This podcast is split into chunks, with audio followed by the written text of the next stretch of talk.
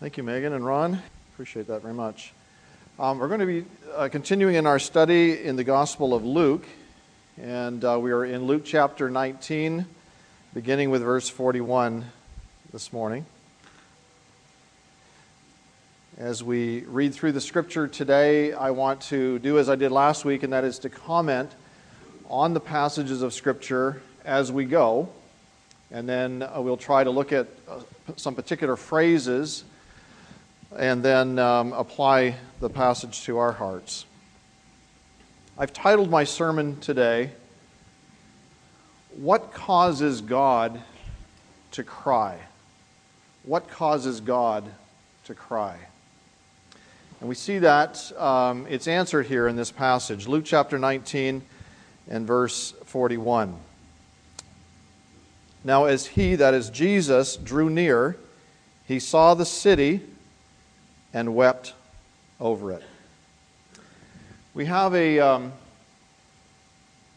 picture, do we, of the uh, of Jerusalem.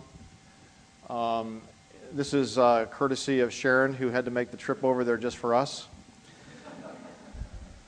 This is taken from the Mount of Olives, and it is looking towards Jerusalem. And if you see in the foreground, there are some graves. And uh, you remember the Lord Jesus speaking uh, to the Pharisees and saying to them at one point, You are like whitewashed tombs. That's what he's referring to. The tombs of the, um, the righteous, the tombs of the prophets. Uh, many of them were buried there, and they would whitewash them and garnish them and make them pretty. But they had rejected the message that they had given. So, this is the, the reason I, I chose this picture is because this is probably close to where Jesus was at this moment. And uh, as he was coming from the Mount of Olives, he was coming towards Jerusalem, and he can see the city of Jerusalem in the background there. And uh, he had just come from Bethany, was on his way to the city of Jerusalem. You remember that there was a huge influx of people that had gathered or were gathering at Jerusalem at this time because it was the feast of the Passover. It was the national yearly celebration of the Passover feast, and people would come to Jerusalem for that celebration. And so multitudes of people were coming together, and the Lord was sitting on a donkey, on the um, uh, colt of a donkey, coming into Jerusalem, and people were putting down their clothing and palm branches in front of him and were worshiping him and singing praise to him. And they were dancing. I won't do it again this week. But uh, they were rejoicing that here was the king coming into Jerusalem. And Jesus is weeping.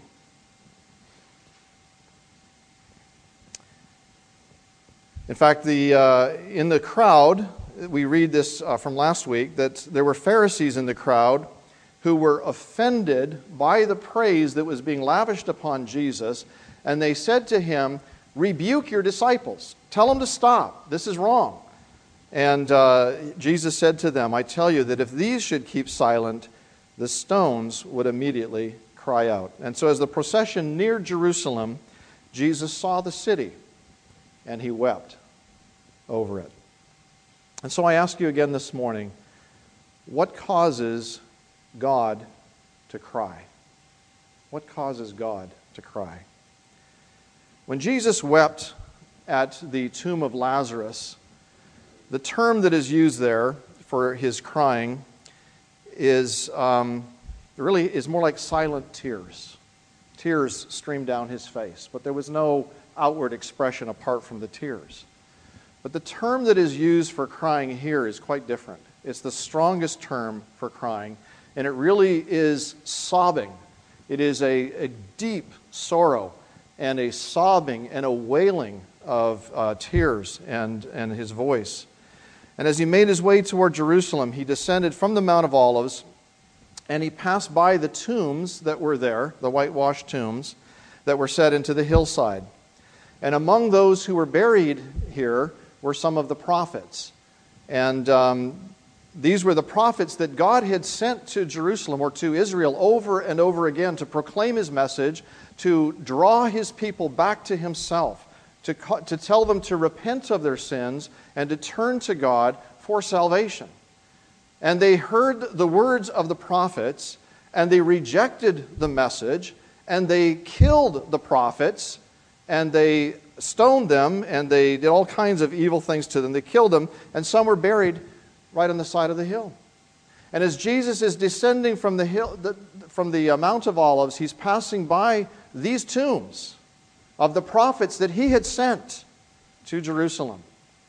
And I'm sure that all of the history of Israel passed before his eyes or in his mind, the things that he had done to, to plead with the people to turn to God. And they refused. And he cried. And here were the tombs of the prophets that they had killed, and they had whitewashed them, they had made them pretty.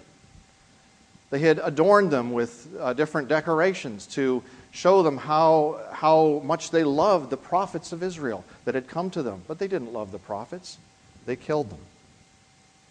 What causes God to cry? Perhaps the Lord Jesus, as he was coming down the Mount of Olives, spotted the tomb of the prophet Zechariah as he passed by, and he was deeply moved by the memory of the prophets who went out in the name of the Lord and were rejected. Do you remember the Lord Jesus speaking to Saul who was persecuting the church. Do you remember what he said when he stopped Paul with that blinding light? And he said this Saul, Saul, why are you persecuting me? Jesus was in heaven, Saul was on earth, but he was persecuting the church. And every blow that was against the church and every blow that was against individuals in the church was a blow against the Lord Jesus Christ. And every blow against the prophets of God that he had sent into Jerusalem was a blow against the Lord Jesus Christ. And he remembered. He did not forget. They struck the prophets, and God felt the blow. Perhaps he was sobbing because of this, and perhaps he was sobbing because of what was about to take place in Jerusalem.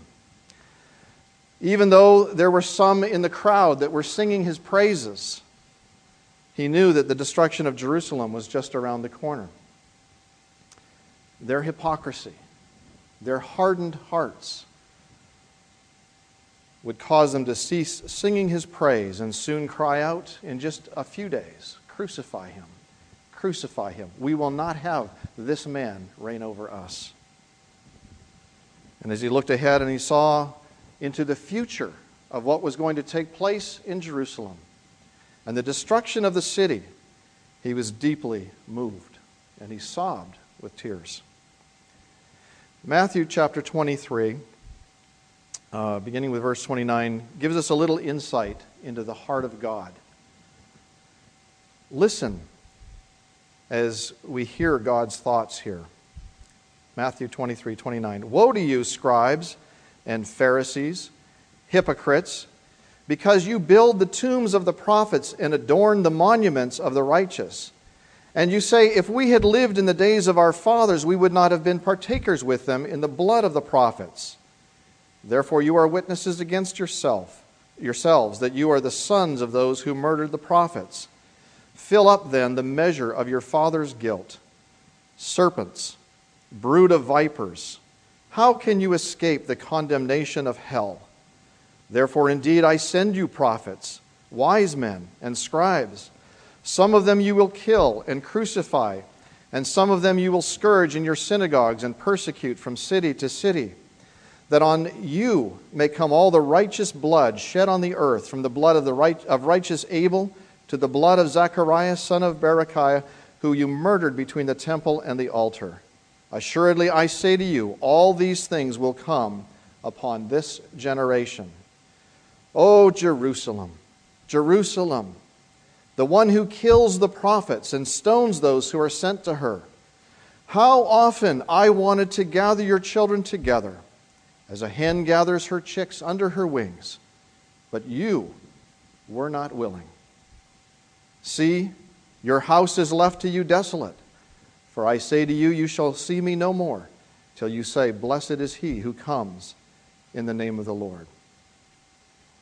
Why does God cry? I think we see the heart of God in that passage. I think it is because of his compassion on us, how he wants to bless us, and yet we push him away. He wants to help us, but we don't want his help. He faithfully, patiently warns us of judgment to come, and we cover our eyes so that we cannot see, and we cover our ears so that we cannot hear, and we do not listen to the Word of God. Why does God cry? Because He is a merciful God, and judgment is coming. And judgment is right, and it's deserving for us uh, as sinners. He sees the judgment of hell that is coming on sinners who have not repented of their sins. And he wants to gather them as, as a hen gathers her chicks to himself. And they're unwilling. People listen to the gospel message, they hear the word of the Lord, and they say, Not now. Not for me. Some other day. He wants to gather them, and they will not. We want to do our own thing. And we're not willing to come to Him. You know, the danger is real, the judgment is real. And we put Him off another day. Listen to what He says in verse 42 of uh, Luke, Luke 19 42. Saying, If you had known, even you, especially in this your day, the things that make for your peace, but now they are hidden from your eyes. If you had known. This means if they had understood who he was, and if they had accepted him and believed on him, they could have been saved. He came to save them, and they didn't want him. God had become a man, and he had moved into their neighborhood. He was there, dwelling among them. It was God. And he had made it clear from the beginning who he was, but they didn't believe. Listen, he turned water into wine. How is that possible? He fed thousands with a few loaves and fish. He caused the winds and the waves to cease. They obeyed his voice. He healed the sick. He gave sight to the blind. He caused the lame to walk. And he even raised the dead. In fact, the talk of the town at this time was the raising of Lazarus, who had been dead for four days. He was so dead that he stunk. That's what it says. And that was the talk of the town. And not only did they want to crucify Jesus, but they wanted to put to death Lazarus too, because he was a living example of the power of the Lord Jesus Christ to raise the dead. Who but God could do that? The evidence is overwhelming. He taught as no one had ever taught. He proclaimed to be God. He proclaimed that he alone could forgive sins which only God could do. He made himself out to be God, they said. Well, that's because that's who he was. And they rejected every invitation and they refused every offer of salvation. And as a result, they rejected the peace of God and peace with God, and they would end up in destruction. They rejected each sermon. They hardened their heart with each healing. They sneered at each miracle and blinded their eyes. He came to bring peace because he is the Prince of Peace. Had they repented of his sins, of their sins, he would have gathered them. He would have gathered them to himself. But they refused. God the Savior standing in front of them, and they would close their eyes to the truth. And so judgment must come. It's only right. Judgment must come. And he says that here but now they are hidden from your eyes. You know, this is an interesting principle in Scripture. And here it is in a nutshell light rejected is light denied. Remember that. Write it down. Burn it into your heart and your head. Light rejected is light denied. What does that mean? When God tells us something, or we read something in His Word, and the Lord touches our heart. And He shows us something that we are to believe or that we are to do. That's light. That's God giving us light. And if we say, well, not right now, another time, it's not for me, I'm going to put it off, I'll think about it. That's light rejected. Light rejected If God has given us light and we reject it, then He denies us light. What does that mean? We say, Lord, I don't want to see that. I'm going to turn my head from that. And God says, okay, so what you're saying is you don't want light? Okay, I will give you what you want. What's the opposite of light? Darkness. And He allows us to go into darkness. You ever feel confused in your life? You ever feel troubled? You ever feel uncertain, unsure about the future? Go back and ask yourself Has God given me light and I'm not listening? Has God shown me what to do and I've rejected it? Light rejected is light denied.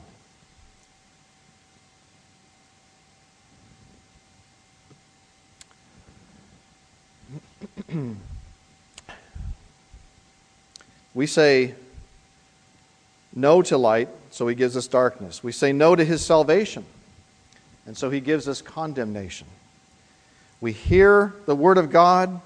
God speaks to us through his word, and we have a choice. Whenever he speaks, whenever we see something in the scripture, we have a choice either to accept it, believe it, act upon it, or reject it. And the interesting thing is that the opposite of what I said is true as well.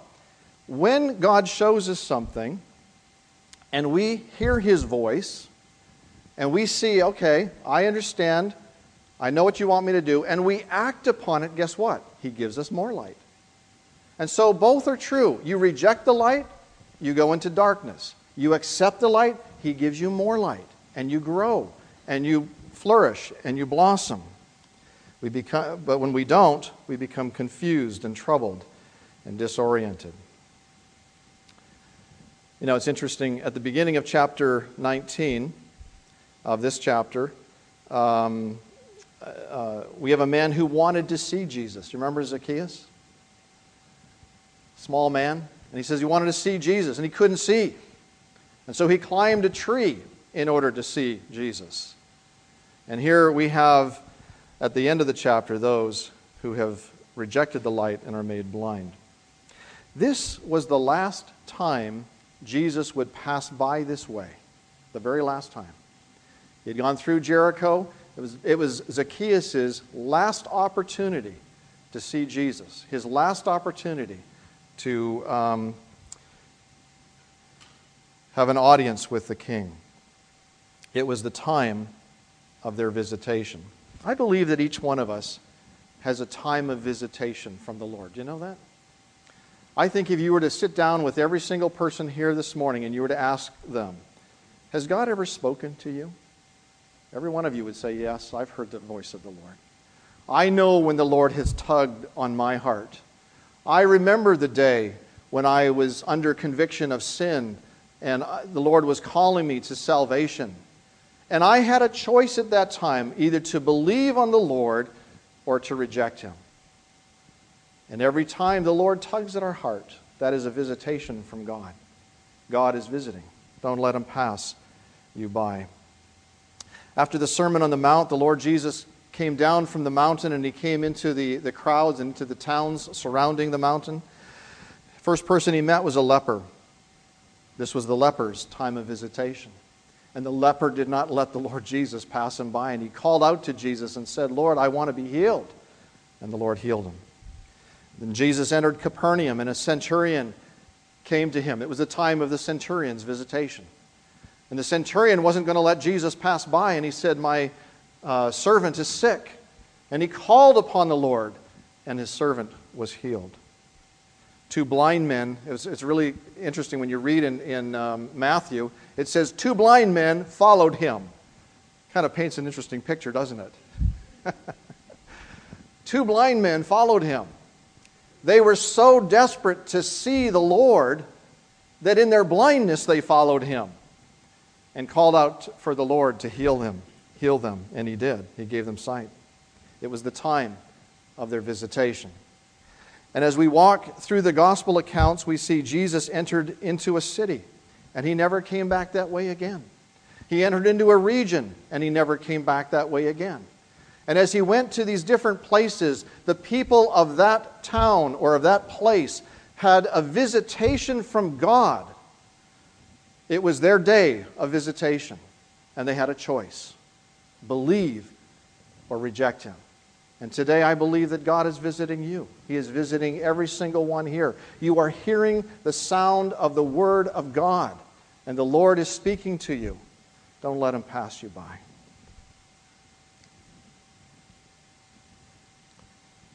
You remember the Lord said to his disciples, I must, I think it was the King James that says, I must needs go through Samaria. It was a place that no Jew would want to go through. But Jesus said, I need to go through Samaria. Why do you need to go through Samaria? Because there's one woman at a well who's in need of me, and she's been looking for love in all the wrong places.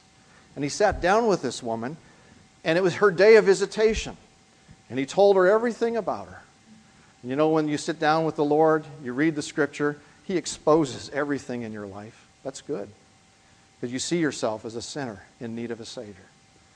And that's what He did with this woman. And that day, her day of visitation, she came to know the Lord. This morning in the Lord's Supper, we read about the woman who was caught in the act, the very act of adultery. And she was dragged, probably half naked, in front of the Lord and exposed to everybody there. It was her day of visitation. What a terrible day. She was exposed. But all of us stand naked and exposed before the Lord with whom we must give an account. Caught in the act, was her time of visitation. And as we read it, we learned that she was pardoned from all her sins. It's also true that when God visits us, there should be salvation. That's what He's looking for. He's looking to, he's, it says this I came to seek and to save those who are lost. God is in the business of saving souls. And that's what he does when he has a visitation. He comes with that purpose in mind. God does not force himself upon us. He says to Jerusalem, How I would have gathered you as a hen gathers her chicks, but you would not. You would not.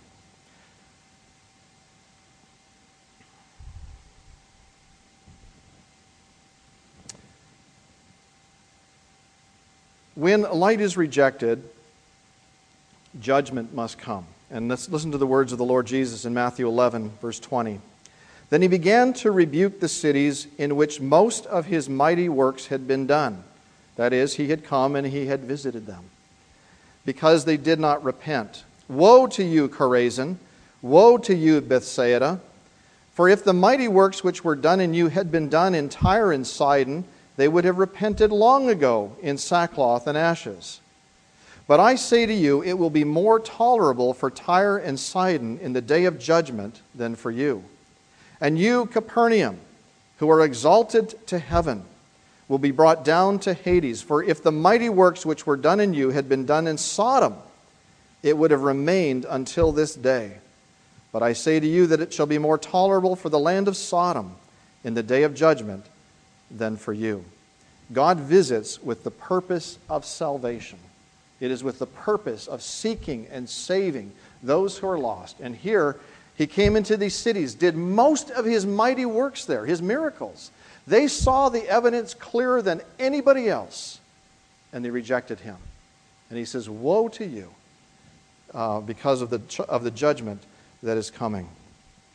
Each one of you has already received a visitation from the Lord.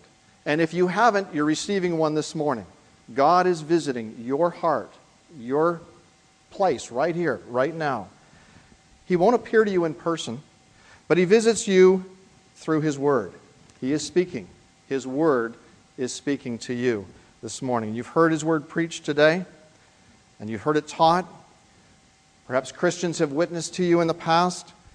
And God has you here this morning for a purpose. This is your day of visitation. Don't let Him pass you by. God has been speaking to you. If you are not His child, He wants one thing He wants you to repent of your sin and turn to the Lord Jesus Christ as your Lord and your Savior, for there is no other Savior but Him. God is offering to you a gift. It's free. There's no cost, there's no charge. There's no finance plan, it's a free gift. He is offering you a gift. What is the gift? His Son. His Son for your salvation, His Son for your redemption, the forgiveness of sins. That's what He's offering eternal life. Do you really want that? Is that something that you really want? You realize that you're a sinner, you're on your way to hell, judgment is coming, and God says, Okay, I have made the way possible by sending my son to the cross to die in your place on the, on the tree. He's paid for your sin's penalty. Come, receive him as a gift, and you'll be saved. Come, receive him, and you, your sins will be forgiven. Come, and I will give you eternal life. Then receive him as your Lord and Savior. If you are his child this morning, the Lord may be speaking to you about some area in your life that you just won't let go. And you're holding on to it. And you're saying, Not now, Lord. Not that, Lord. Not me, Lord. It's hard to say no and Lord in the same sentence. Act on the light He has already given you, and He will give you more light. If you reject what He gives, what light He has given, then you will be in darkness. When we reject God's light, we're in the dark. And with darkness comes judgment. Really, it's a, um, it's a choice. The Jews of Jesus' day chose not to believe. Remember the verses we looked at. I would have gathered you. That's what God's heart and desire was, but you would not. In other words, your choice was no, I don't want you. I don't want you reigning over me. They didn't believe him then, and Jerusalem continued in unbelief after the resurrection, and they continue in blindness to this day. In Romans 11 25, it says this uh, For I do not desire, brethren, that you should be ignorant of this mystery, lest you should be wise in your own opinion, that blindness in part has happened to Israel until the fullness of the Gentiles has come in. Jesus entering into Jerusalem wept. Why does God cry? Take a look at verse 43. For days will come upon you when your enemies will build an embankment around you, surround you, and close you in on every side, and level you and your children within you to the ground. And they will not leave in you one stone upon another, because you did not know the time of your visitation. Now, this is in two verses an overview of what is going to take place in Israel's future at this time, the future at this time. Um, we get a fuller explanation of that in Luke chapter 21, and we will leave that for another sermon coming up. But there are some things here that I want to touch on. For now, the Lord is revealing his judgment uh, upon a people that have rejected him, and he's telling them that there is coming a time when Jerusalem and the temple within Jerusalem is going to be destroyed by invading armies. 40 years after this prophecy, uh, the prophecy began to unfold, and there are five parts to this particular prophecy. We're going to look at them one at a time. So, first of all, uh, verse 43 For days will come upon you when your enemies will build an embankment around you. The word embankment literally means a pointed stake. Okay? It's not like a T bone or sirloin. It's a wooden stake that is put into the ground and it's got a pointed top on it. Large uh, wooden structure. And it's a, um, sometimes it's called a palisade. And that is literally what happened. Jerusalem, of course, was a walled city. It had large uh, stoneworks around the entire city, and it was completely uh, enclosed. Uh, in AD 66, the Jews revolted against Rome, and the Roman general Titus came to Jerusalem and surrounded the city with a uh, palisaded mound. He put stakes of wood all the way around the city and uh, it was meant to keep the Jews inside the city and basically starve them to death. And uh, so that's what he did first. Your enemies will build an embankment around you. So, this thick fence with pointed tops was meant to keep people from entering into the city and keep people from exiting the city. But it also stopped the supply chain. So, when you have trade going on and you've got a wall around a wall and you're controlling the outer wall, you can stop trade from coming in. You can stop food from coming in. You can stop the water flow from coming in. There's a lot of things you can do when you control the wall. And that's what he was doing. And he was trying to starve them and weaken them so he could attack. But the Jews were fighters. And they sent out sorties. You know, we heard the term sorties quite a bit when it came to flights over um, Iraq or Afghanistan or whatever. Well, these weren't flying sorties. These were men who were uh, fighters, and they would go out from the uh, walled city of Jerusalem, and they would take fire with them, and they would burn the, the stakes that surrounded the city. And so that didn't work too well.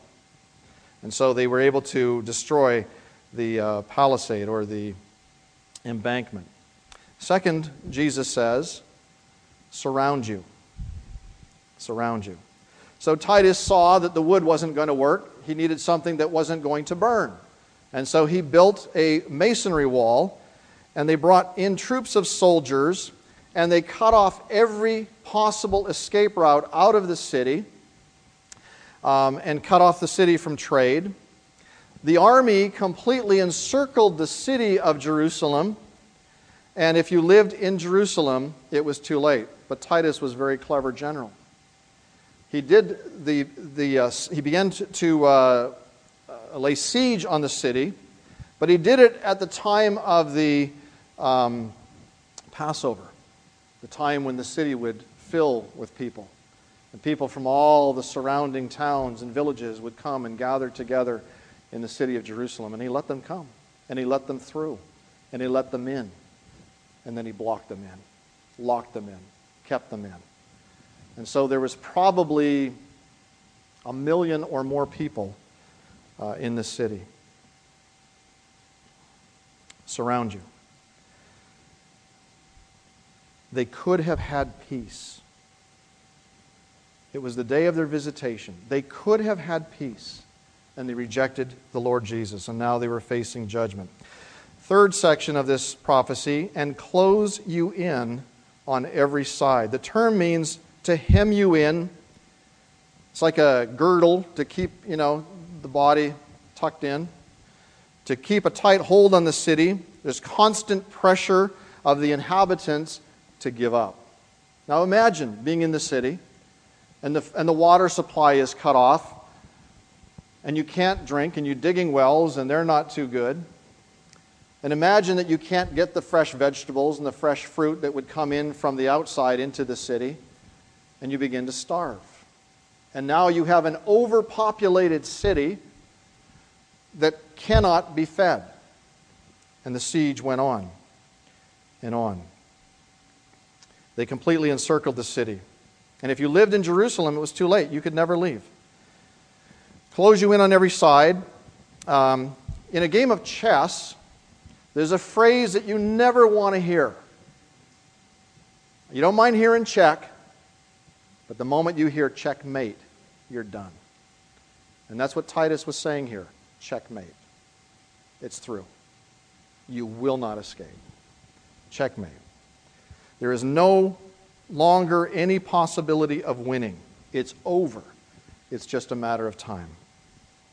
Then it says, level you and your children within you to the ground. Eventually, in this siege, the uh, conditions would become so intolerable and the people would become so weakened that the armies could just simply come into the city and take over. And they would break through the walls of the city and level it and the children to the ground. The phrase literally means to beat something level with the ground level. In other words, pulverize uh, the city. And the invading army the Lord is saying, will demolish the city. The casualties will be heavy. The city will take a pounding, and Jerusalem and the temple will fall. It refers not only to the buildings, but to the people. In April AD 70, Titus began the siege of Jerusalem, and it lasted for five months. He surrounded the city with three legions of um, uh, soldiers. And we know from, the, um, from history that a legion could be as many as 5,000 men. 5,000 armed men, three of them, 15,000 men around the city. In addition to that, he had one more legion that was stationed at the Mount of Olives. And so they were ready for a battle. They were ready uh, for anything that would come their way. The time, as I said, um, was to coincide with the Passover, when the feast um, would, the people would come for the feast and the city would swell, and then he cut off all escape. He would not let them out, and the siege began to work. The Jews in the city be- began to be so weakened and starving, and they began to die from starvation. And, it, and uh, Josephus, who is a historian at that time and was allowed to write about these things, said that they had stacked up bodies in Jerusalem like cords of wood. There were so many that had died. Women began to eat their own children because of starvation. And finally, after five months, the Roman soldiers broke through the city walls and slaughtered men and women and children. No pity was shown to the children or the aged or those who might claim some kind of social status above the rest. The people, the priests, even the infants were massacred. Hundreds of thousands of people died. Josephus says that it was about 1.1 million people that were slaughtered. And so I ask you this morning again what causes God to cry? Jesus saw the consequences that would come upon the city of Jerusalem and to the, his own people. That they had rejected him and that this would have to come. They blinded their eyes, and judgment must come. And he wept over the city of Jerusalem. To reject peace is to invite war. And that's what they chose. And this is the city that rejected and crucified the Lord Jesus Christ. And this is the city that was destroyed in AD 70, just as Jesus predicted. The fifth uh, item in this um, prophecy is this And they will not leave in you one stone upon the other. The general Titus gave the command to raze the entire city to the ground. And the only portion that remains today is the western wall, or it's known as the Wailing Wall. This is also the time when the Jewish temple was destroyed, and not one stone was left upon the other. Titus actually, from what I've read from historians, didn't order the temple to be destroyed. My understanding is that he wanted to capture the temple and that he wanted to use the temple as a monument for, uh, for his own gods and a monument for his own military strength and might, but that the Jews so angered the soldiers that came into the city that they torched it and they burned it. And as they burned it, the gold and the silver, the, the precious metals that were inside the temple began to melt. So hot was the heat. And as the, the uh, gold melted down the walls, it began to work its way into the crevices between the large stones. And that the military, sol- the soldiers looked at the gold that they, they would waste, and they began to take huge pry bars and began to take one stone off of the other so that they could reach and gather the gold and the precious metals that had melted. And so the prediction of the Lord, in spite of the general's comments, um, the prediction of the Lord came t- true exactly as he had said. It was on August 10th, AD 70. Titus took the city and set, the, set fire to the temple. The date, by the way, this is an interesting historical um, event. You remember that this is not the first temple and it's not the destruction of the first temple. The first temple was destroyed on exactly the same day in 586 BC. Same day, August 10th, AD 70, this temple was set ablaze and it was destroyed. And then the Romans went out. In the picture that we saw earlier today, the city looks very bleak. I, in fact, I chose the only picture that showed some trees in the area. At the time of uh, when Jesus was, was here, um, the city was surrounded with uh, trees, with forests, parks, park like um, area. And the Romans took all the trees and they demolished them, they cut them all down, and there was tree trunks and stubs that were there, and it looked like a barren wasteland. And the reason for it was that they wanted people who would ever come there not to recognize this as a city that was ever inhabited. And for 10 miles around the city, there was a desolated ruin that no one could recognize. What causes God to cry? It's stated very clearly here because you did not know the time of your visitation. There was no generation like it when God came down from heaven and lived in their neighborhood. There was no generation like this. And he showed through signs and wonders that he was, in fact, God, and they would not have him. Yet here he was. He had come for their salvation, and they wanted nothing to do with him. He had sent his prophets for centuries, and they killed his prophets too. Now God sent his son, and they would kill him and crucify him as well. Jesus said, or, or it says in John chapter 1, verse 10, He was in the world, and the world was made through him, and the world did not know him. He came to his own, and his own did not receive him. But as many as receive him, to them he gave the right to become children of God, even to those who believe in his name. And as he rode on the donkey and he passed by the tombs, set into the hillside, the tombs of the prophets and the saints, Jesus wept over Jerusalem. But this message has to have some application to us too. God has already sent his Son, Jesus Christ to the cross, to die on the cross for your sins and for mine. And he has also sent witnesses out into the world, and some of you are his witnesses, and you speak on his behalf as ambassadors that God wants to be reconciled. He wants you to be reconciled with him. And we preach the message of reconciliation. God wants you to have peace. God wants you to have salvation. God wants you to have eternal life. That's the same message, it's no different. God's purpose in sending preachers and teachers out into the world to, to tell you of the gospel. The reason that we have a, the, the Bible today to tell us how we can be saved is because God is in the business of saving souls. This is the time of our visitation. This is the time. How do you respond to him? Do not let him pass you by. The Bible says now is the accepted time. Today is the day of salvation. As Jesus entered into the city of Jerusalem, it was their day of visitation. It was a bona fide offer of his salvation to them, and they rejected him. They didn't have another chance. This may be your last day on earth. I don't know.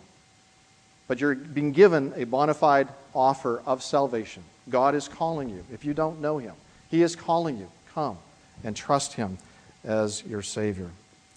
And as God looks down the corridors of your history, what does He see?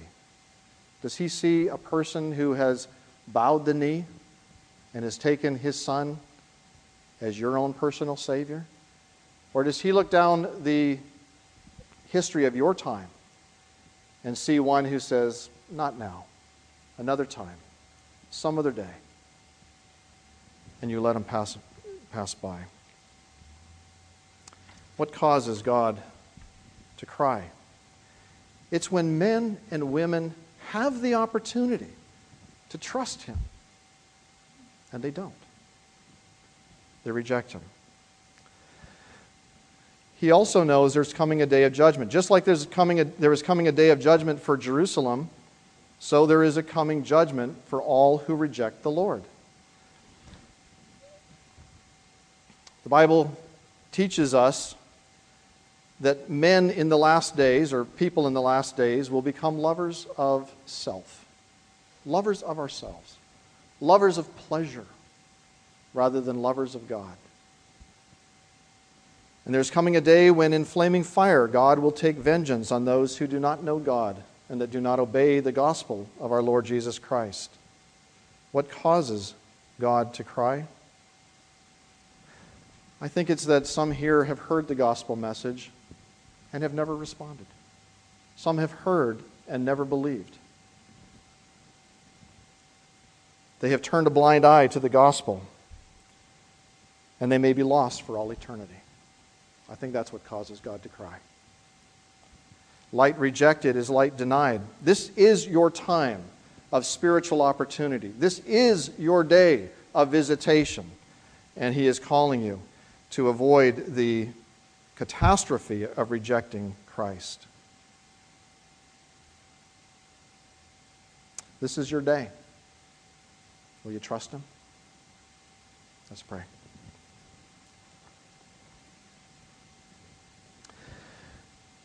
Lord, as we come before you, we thank you for your word that is vivid and clear.